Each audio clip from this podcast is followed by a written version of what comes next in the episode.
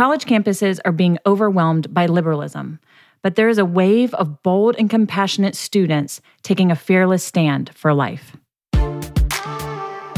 Hi, I'm Cissie Graham Lynch. Welcome to Fearless, helping you have a fearless faith in a compromising culture.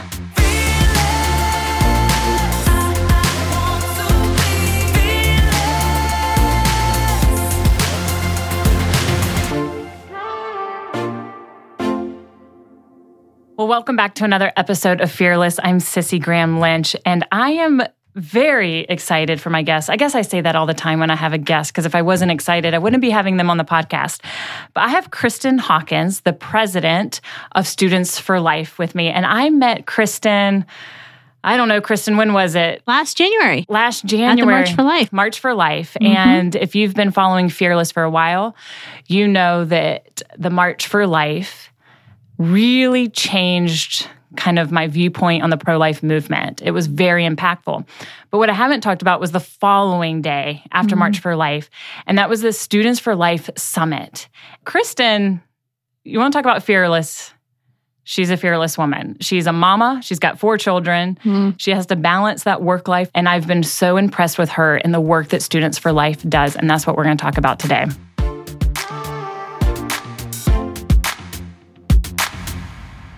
Okay, Students for Life. For those who are listening and don't know what it is, share with us um, because I have just been so inspired um, by the work that y'all do. Tell us what mm. you do.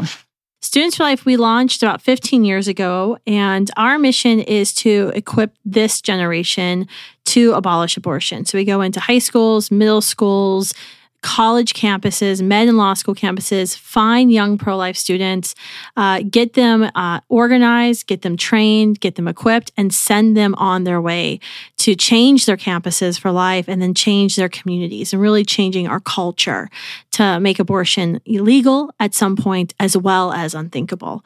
Uh, so today we serve, we have the honor of serving over 1,250 chapters in all 50 states. We've uh, this past year, right before the COVID quarantine started, we had trained our 100,000 student. Um, so it's been it's been an incredible journey to see where uh, the Holy Spirit has led us in the last 15 years, and to see that we really are and truly are our our motto, which is we are the pro life generation. And Okay, so when I went, I remember one of the things that I took away when I went to the March for Life last January, and then I went to the students. I just can't believe how many young people were there. That's a common thing I hear. Yeah, because you think like, oh, the culture, mm-hmm, you know, mm-hmm. and when you see like Hollywood or these TV programs that we're seeing, there's such a pro choice generation. Yeah. But that's not really the case, mm-hmm. is it? So wh- why yeah. young people? I mean, that's really the narrative that we hear from the mainstream media, and that's what they want you to believe, uh, especially if you go to like a college, you know, orientation fair or something like that. But the truth is, and polls and studies prove this, the majority of young people they don't like abortion. They get uneasy when they feel when they hear about abortion or have to discuss the issue of abortion they don't like abortion. Um, and that's because they've seen their brothers and sisters via ultrasound in the womb. The, the antiquated talking points don't hold the same weight as they used to. Um, and, and that's really was our premise when we started Students for Life was that we aren't alone. That yes, I started a pro-life group in my high school and my college, and many times I felt alone and by myself, or I'd have one or two friends who would join me. But I knew there had to be other people out there just like me who wanted to speak up, who learned about the atrocity of abortion and wanted to speak up and to save lives and serve women. Uh, and that's exactly what we set out to do. And I think the Holy Spirit is proving us right that there is a whole generation of young people who recognize that abortion is a human rights injustice and it's an injustice that's worthy of their time. So I read on your website mm-hmm. that 79% of Planned Parenthoods are five miles away from colleges, mm-hmm. and that 50 per, 52% of abortion seeking women are under the age of 25. So we see that Planned Parenthood is very strategic mm-hmm. in everything that they do. Sure. And that the rhetoric of the pro choice movement is a lot of lies. Yes.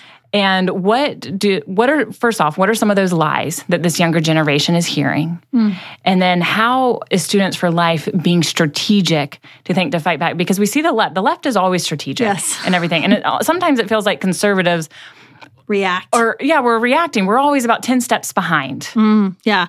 No, I mean, Planned Parenthood has a predatory business model. It's it's very clear. Their goal is to build a relationship with your children as early as possible, high school, middle school, and if they can, some states let them elementary school.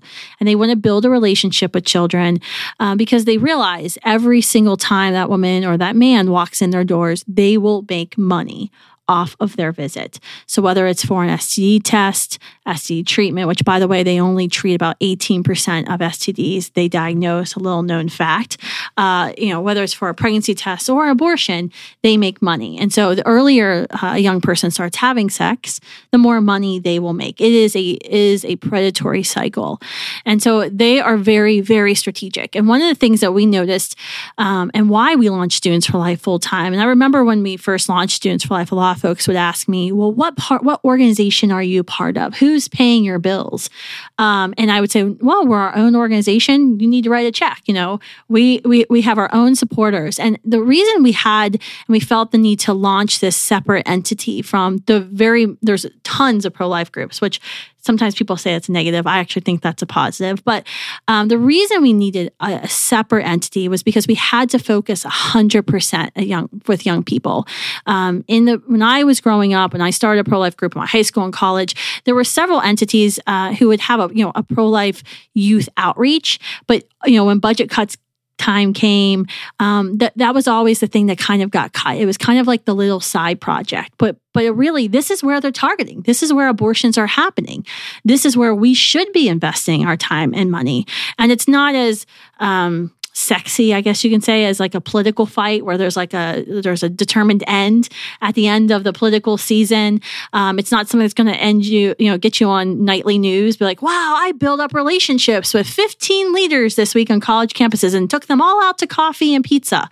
Um, but that's the critical work. That's the grassroots work that needs to be done. So when you go to the March for Life and you see overwhelmingly in the sea of hundreds of thousands that is un- under 20 years old of age, and we actually need you because you are the target age uh, of Planned Parenthood's demographic, and your voice matters so much because you can talk to your peers in a way that others can't. Yeah, and Kristan is actually being humble because I have turned on the nightly news before, Kristan, and I have seen you on the nightly news with your students right behind you. Just like how I've seen you on the news. I had no idea you were speaking at the RNC convention. I was like, I was like, look, I know her. That's Cissie. Look, she's my friend. But and good. That's what I, don't I think do anyone for Kristan. Me. You know, so and that's what it's been really awesome to see. You talked about how there are so many different entities mm-hmm. for the pro life movement. I, it is that is strength. There's strength in numbers, mm-hmm. and to Absolutely. be united. And I think in the last couple years we have seen these pro life organizations such as Students for Life, the March for Life, mm. um, Live Action, all of these have come together and been on the same ground and mm. united in the fight together. It's not like I'm out here doing this or you're doing mm. this. And for the Trump administration, that gave us a little bit of kind of fuel and yeah. like wind beneath the wings of like, um, to make some advancements mm-hmm. and to make some great movements and to be united on the front. And um, we'll get into that in a moment. But you were, um, I want to go back to why it's also so important. When I was at the summit last year, the Students for Life mm-hmm. Summit, I was just so excited. I would ask kids, like, why are you here? I, I was just like interviewing these kids as I was walking through the hallway, like, how did you get here? Who sent you here? And it was very interesting. And for those who are listening, if you're a pastor or a youth pastor or you got a, a school, it is so important that you're listening to this to get the kids mm-hmm. involved because what happens is it's a an event like this or an organization like Students for Life that prepare kids for the world mm-hmm. to know That's what right. they believe, why they believe it. And Kristan is out there, she's a huge believer in teaching them to have this conversation in a secular world mm. because we have talked about that here on Fearless before. The world is coming after our children. They want the heart and souls of our children and mm-hmm. our generation. And we That's better right. be able to prepare them for the conversations they're going to have on these campuses. And that's what they do um, at that summit. And I, we pray that in um, next year we can get it back in It'll person. be back. It'll be in Washington, D.C. I just signed a contract. Awesome. that's good news because I was just so impressed because it wasn't just this pro life, pro life, pro life. You were teaching some of the basics. Y'all were teaching the science. Mm-hmm. You were teaching the conversations how to have with mm-hmm. people. And if you have children, um, college, high school, even middle school, right? Mm-hmm. We had adults last year too. We had over 500 adults. I was had- one of the adults. Yes, yeah. I think the adults sometimes get more out of it than the students. I, I learned quite a bit. I loved it. So, and we'll um, I'll post about that in the show notes of how you can find out more. But the pro life movement is done on two fronts. It's two battles. We have a policy, and on the political side of laws and policies, and then we have the cultural front. Hmm. Both are huge battles, and maybe right now the cultural seems the biggest battle. Hmm. How are Students for Life involved in both of them? Yeah, I mean, what what we are doing on campuses and finding these young leaders and training them up, that's very much on the cultural side. In fact, you know, I would say ninety five percent of our time and our and the money that's donated to Students for Life goes to fighting it on the cultural side because we are firm believers that culture shape policy. And, um, you know, until those guys, those elected leaders uh, in Congress feel that they'll be held accountable for their extremist positions, uh, they're not going to change their votes, right? They're going to continue to vote who, to whoever is going to help them stay in office. Because that's at the end of the day, for most politicians, uh, there are a select few that aren't like this, but most of them, uh, I have a pretty single view of politicians. I spent too much time in Washington, D.C., but their job is to get reelected. And so we have to change the culture and we have to surprise them. In fact, we do surprise them. We go on Capitol Hill and we lobby and they, we walk into their offices and they all think we're with Planned Parenthood. And they're like, wait a minute, wait, what? You're, you're a pro lifers? I'm like, no, Because of your age? because of our age, because they say they never see anybody on Capitol Hill who's young who isn't liberal. And so it's this very countercultural thing. But we're on campuses, you know, changing the actual campus dynamic of starting to have conversations, of having the uncomfortable conversation about what abortion is on a campus and challenging students to think. And, and that's so important because these are the kids who are, for the first time, thinking on their own. And their worldview, uh, if they've come into college with a Christian worldview, it's being shaken, it's being tested every single day. Um, and so we're going to challenge them to think about what abortion is. But we're also going to do something a little bit more on campus beyond just talk, we're going to put those words into action of how do we transform the campus itself to be more supportive to pregnant and parenting students. This has been a huge challenge, particularly on our Christian campuses, of how do we as Christians uh, help women who become pregnant on campus and make her feel that she's welcome, that she doesn't have to leave campus or she doesn't run into the abortion facility because she wants to hide uh, that the fact that she she became pregnant. Um, and so that's that's if you ask our students for life groups what they do on campus, those will be the two things. They'll say, we talk about abortion, we change minds about abortion, and we also help women know that they don't have to choose between the life of their child and their education. Uh, and then on the, the community front, we're, we're getting involved. And this year, particularly, we're launching an initiative called Pro Life Future campaign of getting our students for life groups into the churches and challenging the churches to join us for local events. We're going to start actually door knocking uh, and educate community members about what the local abortion facility down the street is doing, the lawsuits against the abortion facility, and then educate community members about the pregnancy alternatives that are out there. I think to me, you know, if someone gave Kristan Hawkins a check for a billion dollars, and I'm in Naples, Florida, it could be possible. I could walk and find that person. Give me a check for a billion dollars in abortion. Uh, about 900 million of it, I would put into one thing, and that is advertising. We have thousands of pregnancy centers across the country, maternity homes, community organizations that if a woman walks into their doors and says, I'm considering abortion, I'm scared, I'm in a you know a vulnerable relationship, um, I don't have means to take care of my my two year old, and how am I going to take care of an infant? You, we have community organizations in every community that would bend over backwards, that would do anything possible for her but she doesn't know that they exist. In fact, we just did some polling at Students for Life of 18 to 34 year olds. They don't know these resources exist. And they don't even know that there's federally, you know, protected rights that pregnant and parenting students have. Um, and this is a problem. We need to talk about what it is, not that, you know, I'm a firm believer in talking about what abortion is and saying we are proud to be anti abortion, just like I'm proud to be anti sex trafficking, anti smoking. Um, and I'm proud to be anti abortion because abortion always destroys an innocent human life. But I'm also proud to be pro life and to say we're protecting these moms and we're coming alongside them and we're serving them. And I think that to me, as we look forward as to how we change our culture in midst of all the terrible things that are happening in Washington, D.C., um, we know we can save lives. And it starts in our communities and it's taking the resources that are already there and making them known. And maybe we have to add or make them more robust or be more sophisticated in our geofencing of campuses when we're, you know, doing running our digital ads. But those resources are there and we have to connect her to them because we know, and we're right across the street right now from a Planned Parenthood, no woman walks into that Planned Parenthood excited to have an abortion. No woman wants to have the abortion. And I think, first off, for those who are listening, Kristan makes a great point. Those resources are there, they could use your help mm. with advertising locally and nationally. So mm-hmm. I just mm-hmm. encourage you as you're listening to be praying. You know, not everybody can be out knocking on doors and not everybody can be up on Capitol Hill, but there is a place for everybody in this movement. Absolutely. And that was the conviction for me that I thought this was kind of a movement. It wasn't just my calling, it was mm-hmm. for other ladies, like uh, definitely pro life and would vote pro life.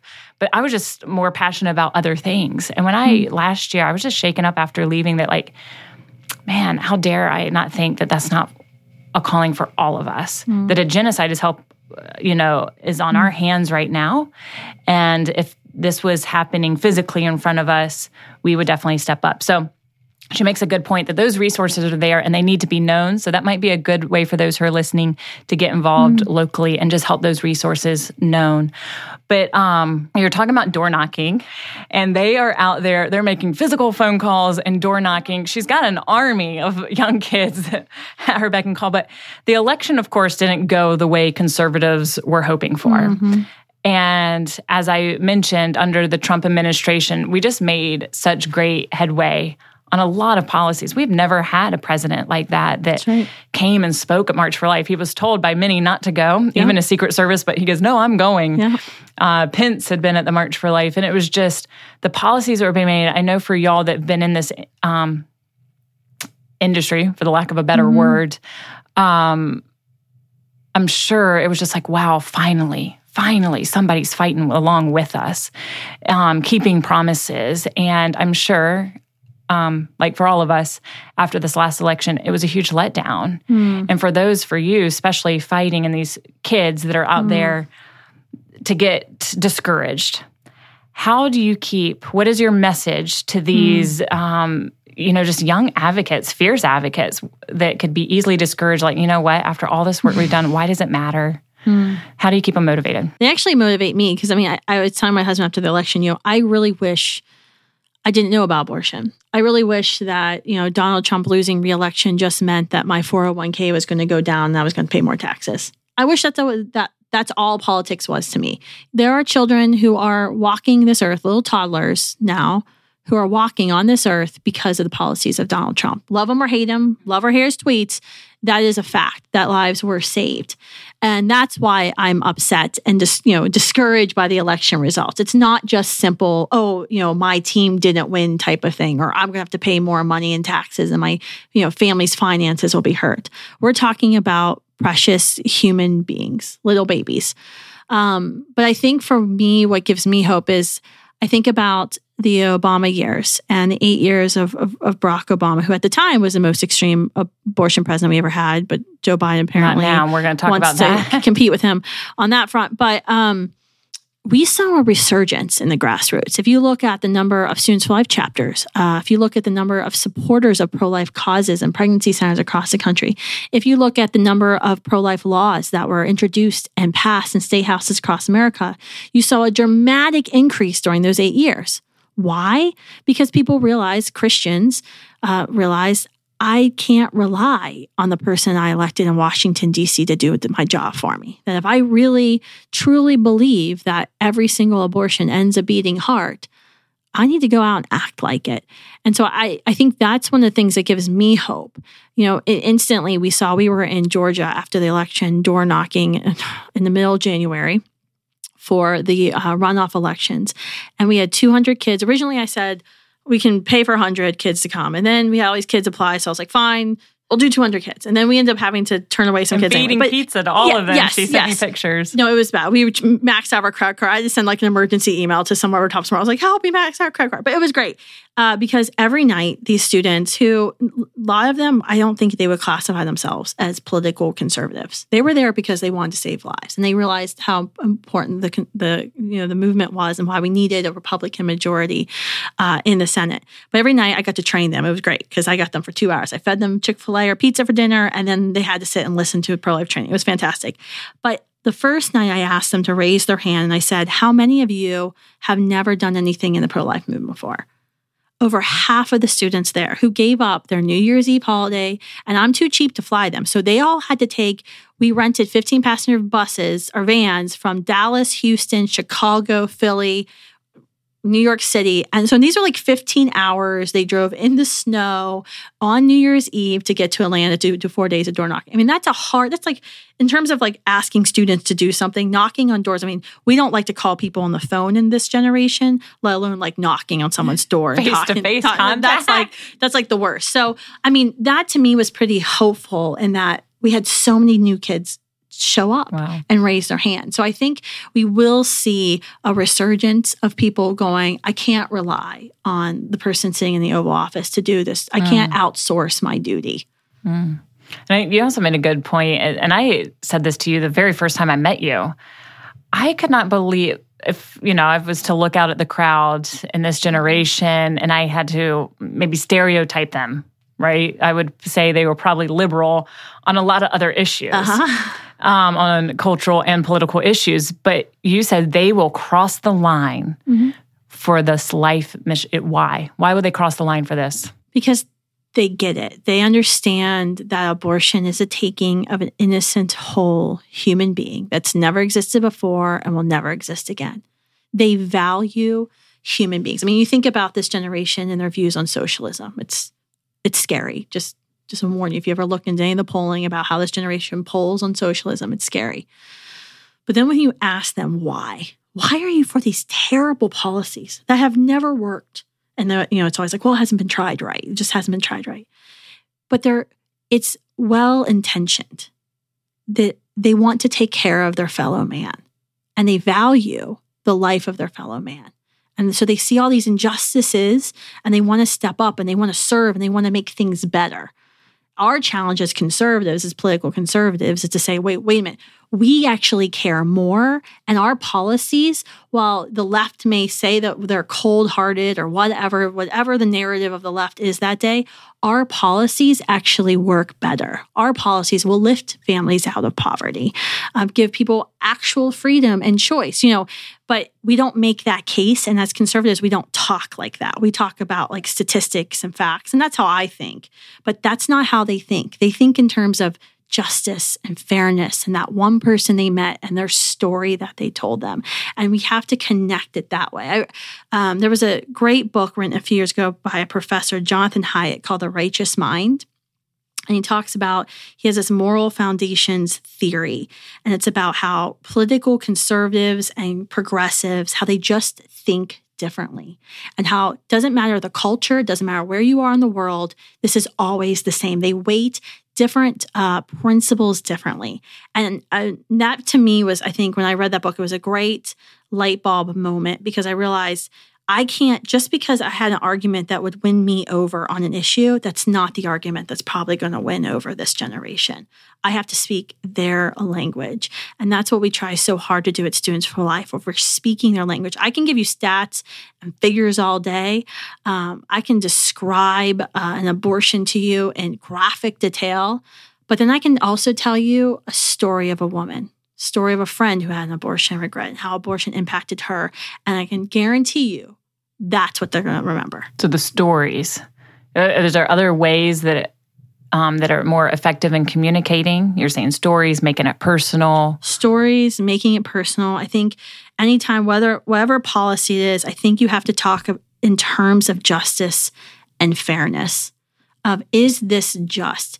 Um, they don't like. We just did this huge research project with I call them the mushy middles, uh, the I don't like abortion but people, the folks who say I probably wouldn't have one, but then they wouldn't tell their friend not to. Or if their friend asked them to drive them to an abortion facility, they'd say, Well, it's my duty to be your friend. And those people drive me crazy because I'm like, Wait a minute, you tell me you think abortion's wrong, but then you're okay with it. It's like someone saying child abuse is wrong, but if you want to abuse your child, like I can't, I don't think like that. It's black or white to me. Either it's wrong for everybody or it's okay for everybody. Which one is it? And it was fascinating because we were doing these in depth interviews with these women in, in all these states across America. And we found out that they weren't finding themselves in the middle. We always thought that they found themselves in this awkward middle spot, but they actually were purposely choosing it. They viewed either pro life, pro choice, or pro abortion, is what I call them. They view that as extreme. And to them, extremism was the ultimate evil to avoid. Hmm. It was so fascinating that they found that that was so. They want so middle ground. They want middle ground, and they think that that is the that is the moral high ground for them to be in the middle. And so, what we have to do, and we're having these conversations, is I talk about extremism a lot.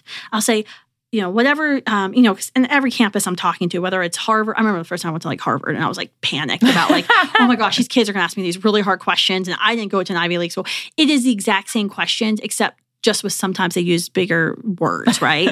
you know, from a community college, there's no difference. And every time I speak on any campus for a hostile environment, it's always like the same 10 questions. what are what are some of them? Well, um, what about a woman who has a child and she's struggling to make ends meet and she just lost her job because there's no federally mandated paid leave because conservatives are so evil. And, um, you know, she's forced to carry this fetus to term and has another mouth to feed. You're telling me that she should starve or her children should starve. Right? Hear that all the time. Okay, give an answer. Let's hear. I'm sure. Here's one quick thing I think you can answer. I just ask them to think about. I hear what you're saying, but do you think there's anything less extreme that we can do for her beyond offering to end the life of a unique, whole living human being? Don't you think that's a little extreme to say, here's a woman who's in poverty? She probably, you know, the, she's had has broken relationships. She's probably not, you know, in a relationship with a church or with her family. She feels all alone. And you think that ending a life of a baby is going to solve her problems. Is it going to take her out of poverty? Is it going to suddenly make her son or daughter go to bed with food in their tummies? It's not going to do that. And in fact, if you actually want to talk about, you know, brass tacks, wouldn't it be better to kill an older child than a baby? Because an older child's going to consume more resources. But why why is that like terrible to think about or suggest? Because we all acknowledge the humanity of that five year old or the six year old that she may have. But don't you think there's something a little less extreme that we can recommend? And that's actually what gets it's been working on campuses because they don't like extremism. Interesting. I just learned that. So when you're having a conversation, bring it to the less extreme. Okay, here's one question I just thought of that I know gets asked all the time. I actually just got asked this question, and I wasn't even talking about a life podcast or something. Somebody asked and uh, sent me this message on social media. Um, she was trying to explain to her little girl about pro life Mm-hmm. and why some women would choose an abortion, and because the daughter was asking what abortion is. Mm-hmm. And, but what if the girl is raped? I mm-hmm. know that is one of the number one questions on college campuses. How do mm-hmm. you answer it? Well, I think especially when you get asked that question, often if it's in a hostile situation, the first thing is you have to express your care and your concern for the woman who survived sexual assault. It's the John Maxwell adage of people don't care how much you know until they know how much you care, right? And so I think we first need to address the horror of sexual assault. So I always start by saying, I can think of nothing worse apart from a brutal death that I would want to be done to my daughter or to a friend of, of mine. And we should all stand against sexual assault. And I think we should all be willing as a society, and I think we are, to do everything there is possible to help her survive that assault because we know it's not going to be a quick fix. It's not instant, go to one counseling session and she's cured from the trauma of that. But I don't think that we should be forced as a society to end the life of a human being because of that. I am willing to do whatever it is that I can do for her, and I will go all the way up to that line, which is taking another human life for her. I can't, I can't be a part of that, and I can't recommend that. Um, and then you can go into you know, the, the humanity of the child, that your circumstance of your conception does not change your value. Um, and no matter, you know, if my father would go out and commit an act of terrorism or mass murder or something today, nobody in their well, unless they're on Twitter, but unless it's on Twitter, but no, but nobody in the legal system would recommend that punishment for my father's crime would be that I would be put to death. No one would say that. Um, but it's different with abortion because you can't see the child, uh, and the child is residing, living within the mother. And yes, that is a sacrifice, a noble sacrifice that we are actually asking her to make. Um, and is it fair that motherhood has been forced upon her? We don't. I don't. We don't think in the pro life movement motherhood should be forced upon you. Um, but that's what was taken away from her that option to become a mother was taken away from her. And now the fact is she is a mother. So I think it's I try to dial it back when we have those conversations, but I think you always we always first express concern and regret for the sexual assault that's been taken that's taken place. Um, but then I think we just need to be very honest of saying, I can't, I cannot be asked to kill another human being. That would actually be inconsistent with my beliefs if I said, no, you shouldn't be able to have an abortion, but you should, because simply because of the circumstance of conception for the child. Yeah. And I know you get tough questions all the time. And that's what I'm thankful for for Students for Life. You're preparing those kids to answer those tough questions and you're not afraid to ask them. And, um, but going back, because I got off topic because I was just curious of what some of your answers, because I know people mm-hmm. are listening want to know what yeah. do you say in these situations? But of course, with the new administration coming out of the gate, just aggressively, mm. you know, promoting abortion. It's not that they're just pro choice, they are promoting it. They're mm. aggressive. The appointment of the HHS secretary, mm-hmm. which I believe y'all are pretty vocal about yes. in that. And you can share a little bit with that. But with a track record of attacking the pro life movement, how um, maybe have you at Students for Life adjusted your strategy and advocating for the unborn? Yeah, I mean, I think there's definite legal challenges that all national pro life groups will be facing. We were talking about that earlier of um, there's in the weeds legal things that we'll have to do to protect ourselves from this administration. Um, I fully expect there'll be investigations, IRS audits, things like that that come down to just be a burden and slow down operations and suck up, you know, time, valuable time and resources. Yeah, and resources. Um, for us, we we continue forward. So, I mean, our day to day of organizing on campuses, of organizing communities, running digital ad campaigns to change hearts and minds that doesn't get affected by this administration. We will see, you know, effects linger and continue to kind of trickle down. We started to see in the lead up to the election a, dramatic increase in cyberbullying uh, in on Instagram and Facebook and email. With what our, to some of your pro life students, mm, especially our high school students. Mm. Um, I actually had a staffer yesterday who received, you know, people saying you should just kill yourself. They thought they were texting a, a child, uh, not a 26 year old adult. But um, so, I mean, I think we'll see a definite increase in that. Um, we will see. Um, I will keep our friends at the Alliance Defending Freedom very, very busy mm-hmm. this year. They're they're busy with everybody. Yes, today. yes. They have a whole life division, campus life division, because of us. Um, we keep them very busy, and I think we'll see. I actually had to hire one of their allied attorneys as our general counsel because we have so many incoming legal cases to deal with right now. Um, and so we will see what we saw in Canada. We have a number of groups we work with in Canada, and a sister organization, one of our former student leaders leads a Students for Life esque uh, ministry up there, and they don't have freedom of speech in Canada. And so we've been monitoring that very closely because what happens in Canada will trickle down to here. I mean, like on the campuses there, you know, having fetal development models, little models of a child, preborn child is, you know, not allowed. They're not allowed to have ultrasound pictures on their tables on campuses because those are triggering. So we're going to start to see uh, those types of assaults of freedom of speech more and more. Um, you're talking, you know, your students that what I've seen, they're so brave. They're awesome. And they're fearless. And I love mm-hmm. watching them from all over the country. Um, share with us, because I know we just got a little bit left time, maybe a success story mm. or a story that you keep in the, you know, maybe a lot of people don't know, but it keeps you motivated mm. that's come out of Students for Life. Yeah. I mean, there, we have so many. We have, you know, young women who've worked who we worked with as a student who had challenges that, that then come on and work now full time with Students for Life. And so they've really taken um, the challenges they faced as students and the knowledge they gained and uh, the courageousness they had to build within themselves and now have just exported it out to thousands. And I, I get so excited to, I, I like to build things. Uh, so to me, that gets me excited to see, oh, the one student who I met when she was 14, who's now 25, and I'm totally aging myself, but who now goes out and speaks to hundreds and thousands every year and, you know, really lives out what our, like, you know, our little logo is, which is candle lighting another candle. Um, you know, I've gotten to meet over the years a few of the babies that have been saved. Um, and our work is so, you know, because we're having conversations, we're equipping students, but they're the ones who are living it out. You know, our staff is there with them on campus, holding their hand, mentoring them through it. But most time I'm in my office or I'm in meetings raising money to, to support that staff.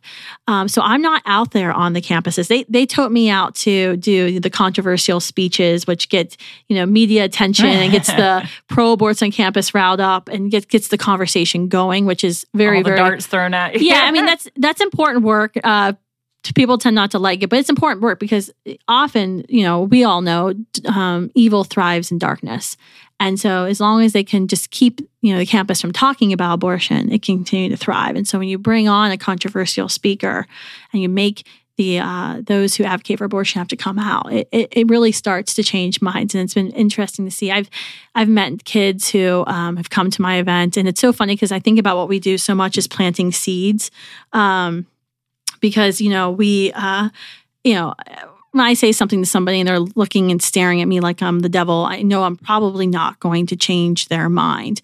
Uh, but you know I know I can plant a seed, and we've met those kids along the years, you know, who've come, and I, I got to be the chance to be the waterer, you know, of a kid who had parents trying to convince them to be pro life, and they'll come up to me after a speech and they'll say, "That one thing you said, that's it. I, I have to be pro life now." And I'm like, "Well, it probably wasn't the one thing I said. It was probably just the one last thing you needed to hear, but somebody else has been speaking into you for a number of years." Yeah, and uh, that's what I mean. You are, and as you said earlier, your heart is to change the heart of this generation and to change the culture because it's not just to be illegal, but to unthinkable. Yeah. And that when you're, you got students that are, um, down there that are really advocating on a day to day basis and having those conversations with a friend at a lunch table. But mm-hmm. before we close, this is one thing that I've always appreciated about you is that you're always looking into the future. Hmm. And we always want to overturn Roe versus Wade. But I don't think we think past what that looks like of yeah. Roe versus Wade. I know. And for those who are listening, you know, we got to prepare the churches. We yeah, have to prepare this. Right. But you have an army of students all around the country. And I love that. What do you do once, if Roe versus Wade is overturned one day mm-hmm. and it gets thrown back down to the states? What mm-hmm. does that look like? Yeah, I think that's actually like a fear tactic that the other side uses. And I've heard a lot of Christians over the years who sort of justify their non their lack of action in the pro life movement as this fear of like, well, I don't want women to be forced to go to back alley abortions. And I hate abortion just as much as you do, but I just don't want women to be forced to make that decision. And so they they've I think those who advocate for abortion have used the uh, reversal of Roe as that that fear tactic. Which, keep, by the way, when Roe versus Wade became law, that was such a there was no statistics yes. about back alley yes. back then. Yeah, and, so. that, and, that's actually how I started the conversation. I say, well, one, um, reversing Roe versus Wade does not make abortion illegal in all land. I wish it were so because I could get ready to pack up shop here pretty soon. Uh, that's not going to be the case. Reversing Roe puts the decision back to states, which, by the way, polling suggests and proves that a vast majority of young people want a, a voice and a vote for life in their states, and they feel like that's fair. Um, so, reversing Roe does not make abortion illegal in all of the land. States will have the option to make abortion legal, and some states will. There'll be about 10 states that immediately move to make abortion legal. There'll be states like California, Illinois, you know, Massachusetts that become these abortion havens of late term abortion and allow late term abortion. And, you know, um, and then there'll be the other states where we fight state by state to make abortion illegal. And then we'll eventually move to a constitutional amendment. That's our strategy there you go in a nutshell. But I think it's also important to think about there wasn't this back alley abortion myth, and that it is just a myth. There weren't back alley abortions. Were there abortionists who killed women? Yep just like how there are abortionists who kill women today. And um, there wasn't like this like January in January 20th, uh, 1973 to January 22nd, there wasn't like this mass training of abortionists across the country, just people who were committing abortions before Roe versus Wade. Afterwards, they were able to advertise the fact that they were committing abortions. And Planned Parenthood's own medical director in 1958 testified uh, and said at a medical conference publicly that over 90% of abortions at the time, 1958, were being committed by physicians in good standing with their communities and declared abortion a safe procedure. Um, so there weren't these, you know, back alley abortions. We know those who want to fight to legalize abortion, Bernard Nathanson, Larry Lader, the two men that founded NARAL Pro Choice America. Bernard Nathanson was an abortionist in New York State. Larry Lader was a biographer of Margaret Sanger, who was a eugenicist who believed that there was an impending population bomb happening in the 1970s, which is why he became a firm believer in abortion. Um, these men made up that myth. And Bernard Nathanson later in life became a Christian converted uh, to a pro life advocate and had wrote openly about how they made up this myth that tens of thousands of women were dying from illegal abortions a year. Christopher Tietze, Planned Parenthood's own Margaret Sanger award winning statistician in 1974, wrote, uh, you know, that it was most likely about 500 women were dying a year from illegal abortions before Roe versus Wade. And, and those were also legal abortions, legal and illegal abortions, because that, you know, by 73, about 18 states had legalized abortion. So there wasn't a myth about alley abortion. That's not something you have to be afraid of. And we need to be working towards that day. Uh, and that's what I was getting to earlier of that day is what are we doing in our communities? I actually believe we have the resources that we need to take care of women in crisis in our community to come alongside her and support her. Where I'm not as convinced is I don't think she knows, and I have statistics to prove she doesn't know those resources exist exist. And that's really, I think, our calling right now is we prepare for whatever the Supreme Court does. And then there's like 20 cases making their way up to the Supreme Court right now to challenge Roe. Whatever the Supreme Court does, we need to be ready for that day.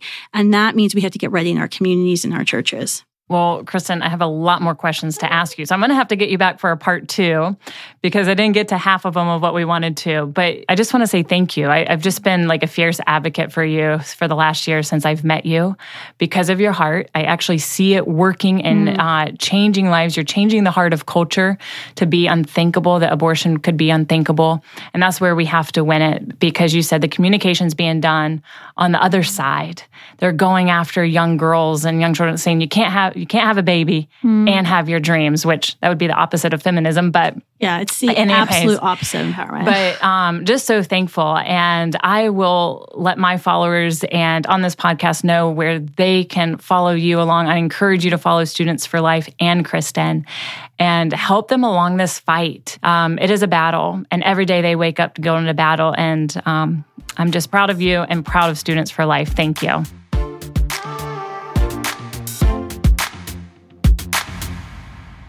Thank you to Kristan for joining me on another episode.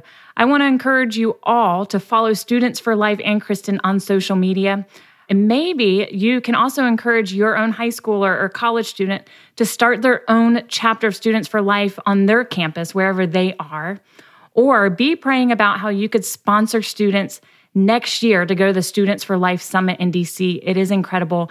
You would help these students, whether it's from your church, or from the schools that your kids go to, you would help them be bold leaders on this issue of life and be fearless leaders on college campuses.